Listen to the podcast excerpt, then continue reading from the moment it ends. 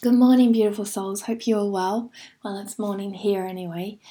I um, was thinking a lot about life and, um, you know, working on social media as well as in real life.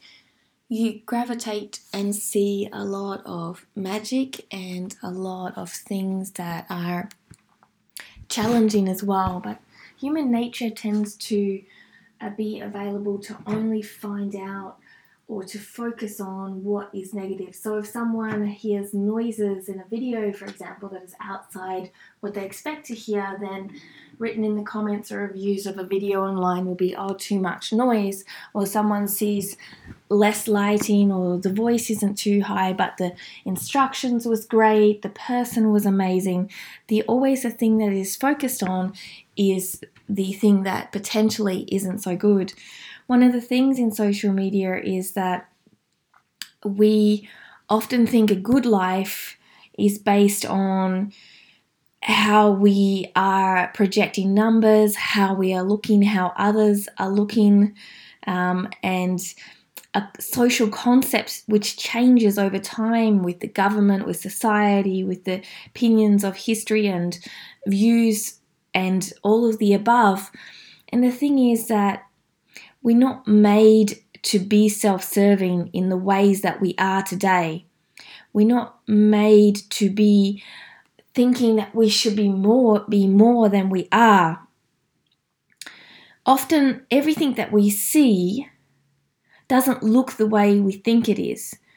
Nobody reflects on their lives and kind of sees this. We often are always seen and trying to see what we think we should see, and when we don't, we get upset. So we maximize a lot of our pleasures and then wonder why we are not feeling the balance in life. We go from up and down, we go from the ability to appreciate what is to it never been enough.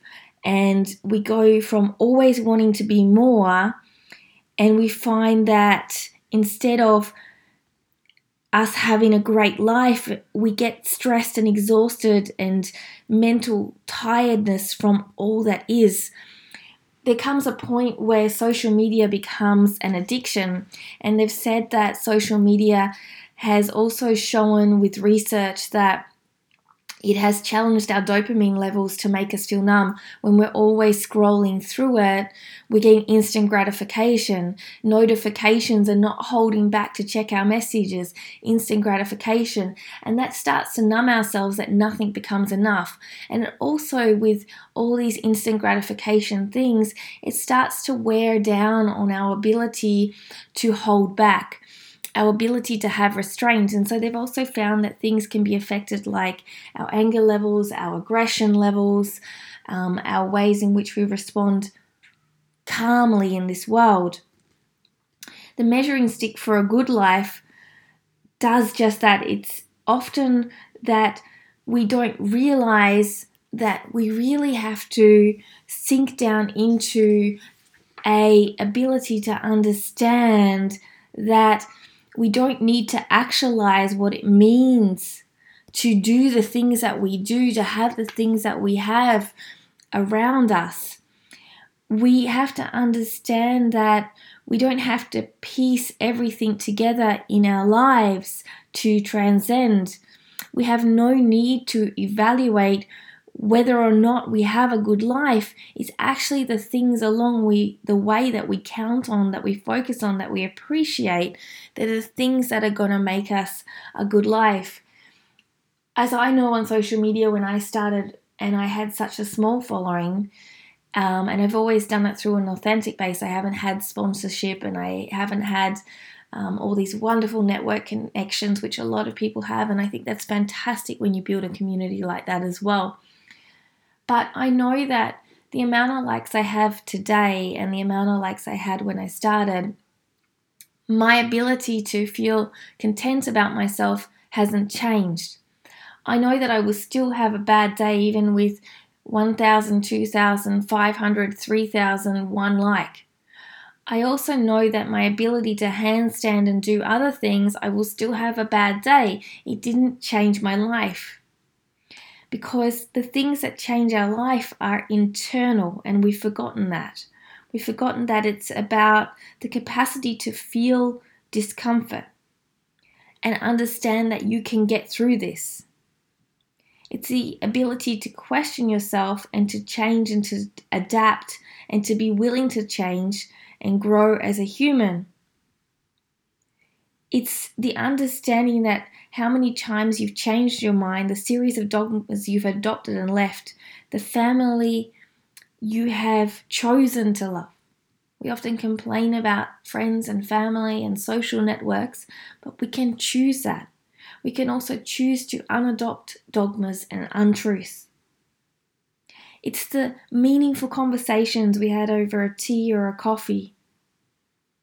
It's the funny and serious and hurtful things that we have discussed over time in our life.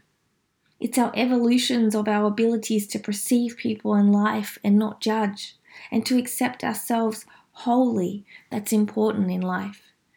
We've gotten so caught up in seeing what we think a good life should look like, but it's all about the feel.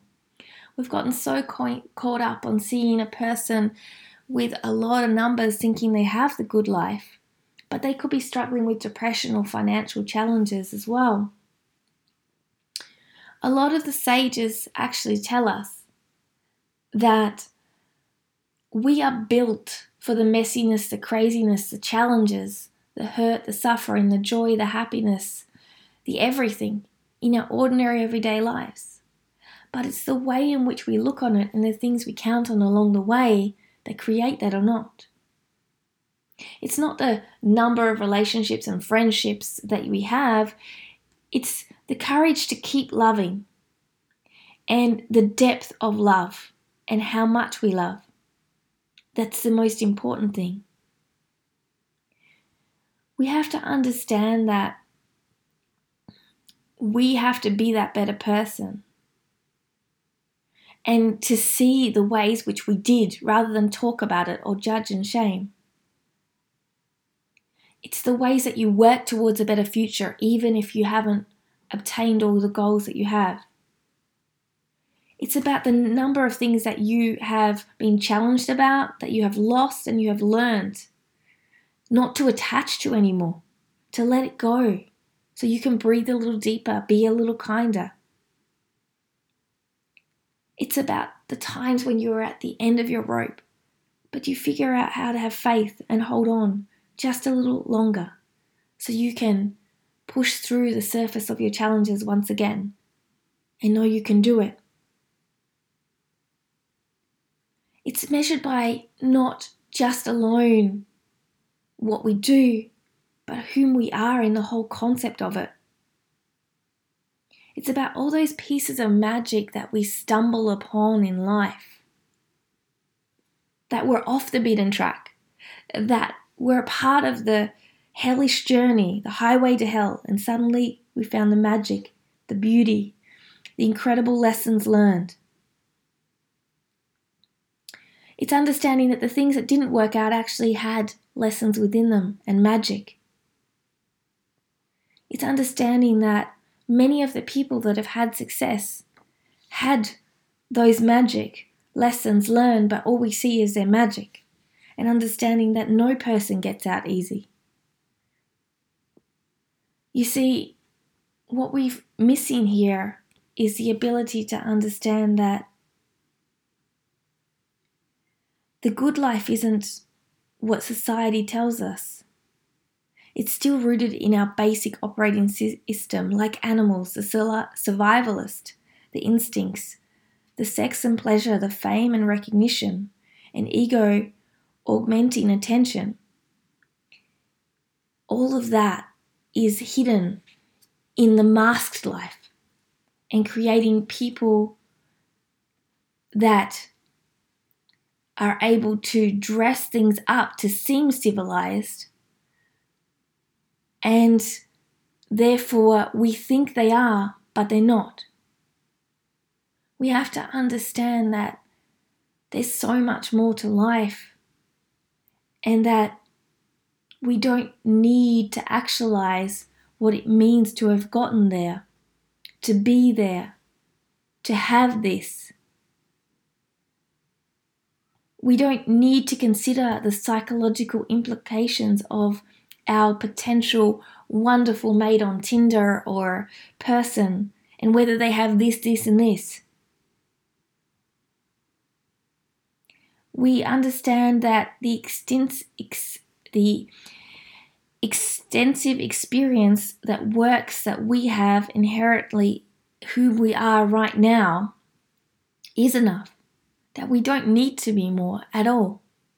That we need to be us in whom we are.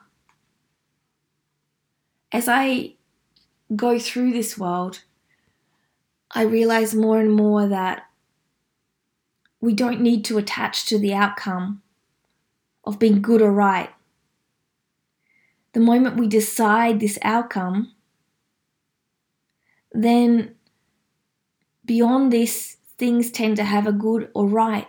But if we drop the ability to have an outcome, then everything becomes a gift or a lesson learned.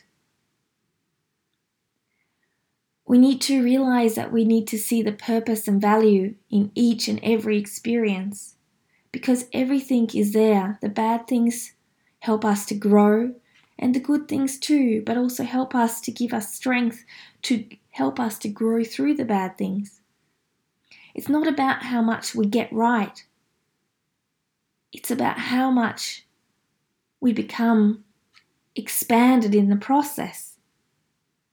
The good, the bad, the challenging, the awful, the fun, the messy, the great, the happy, all of it. You see, no one's ever failing unless we don't try at all. We have to understand that to feel is not failure. We need to feel. The core of every emotional issue is the belief that it's not okay. And the emotions make us who we are too. It's not the presence of it that's harmful, it's the way that we resist it and use it. If we become emotionally healthy people, we can understand ourselves better and project ourselves better and think better. Everything we're going through and lead with love instead of fear.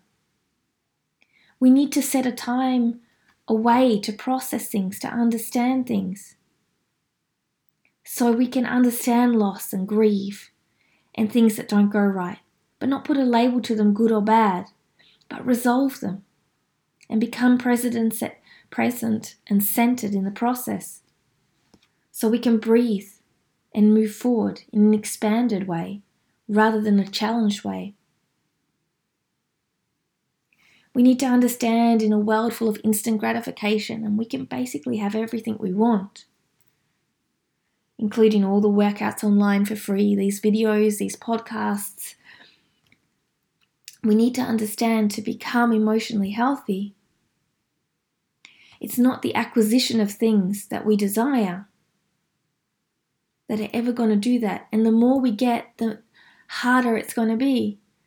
So, to actually stop being part of the rat race and learn to be grounded in the simplicity of the things that we actually need and want We'll decrease the chaos in our outside world and decrease the chaos and ability to focus in our inside world. It'll give us the ability to be mindful and intentional and grateful and wise. What we do, whom we are, and how we consume, instead of feeling chaotic and lost and never enough. We need to understand to observe our thoughts objectively and not identify them with. Our thoughts are part of our life, but it's only when we attach to them that we really start to feel the challenges and we really start to change our lives, positive or negative. We are not our thoughts or feelings. We do have them, but we can observe them and we can choose to react and respond, use and generate, or not. We may not be able to control that they happen, but we can choose how we think about them and how we allow them to pass, whether they pass with fear or love. On social media, it's a great example of that. Due to instant gratification, we have a number of positive and negative supporters on social media. And in real world, we tend to be a little bit more mindful about how we respond. And if we did that on social media, we would start to create accounts that we want to follow and understand that clothes or no clothes are not an issue.